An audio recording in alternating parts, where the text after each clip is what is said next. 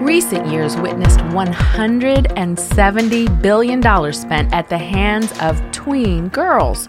Does your tween daughter have the greedy, grimy gimmies? Hi, I'm Dannah Gresh, founder of True Girl. Proverbs 25 says a person without self control is like a city without walls, unsafe. But how do you teach your child self control in this consumer saturated culture? Well, here's a tip try the envelope system.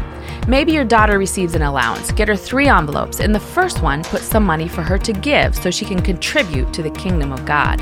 In the second, place a portion of her money to save. The final envelope is for her to spend. It's going to teach her a lot of self control and also just some natural budgeting power.